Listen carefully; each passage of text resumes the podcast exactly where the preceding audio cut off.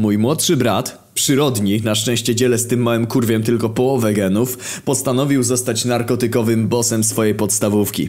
Oczywiście gówniarz żadnych dragów nigdy nie widział na oczy, co najwyżej w GTA, ale co to za przeszkoda dla początkującego Pablo Escobara, Janusza Tracza XXI wieku. Wraz ze swoim kolegą Staszkiem, wioskowym głupkiem i dzieckiem lokalnej patologii, zbierał i suszył jakieś polne zioła.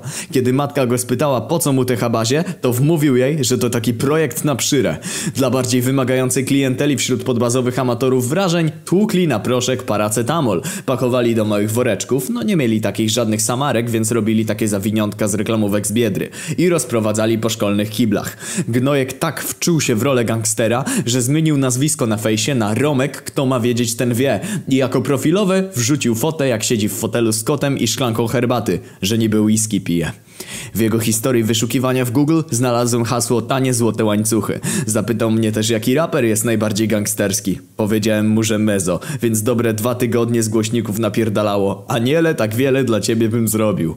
Narkobiznes kraciszka kwitłby i za zarobione środki mógłby kupić już nie jedną drożdżówkę. Gdyby nie to, że na jednej ze szkolnych dyskotek jakiemuś gówniarzowi puściła się krew z nosa po wciągnięciu paracetamolu.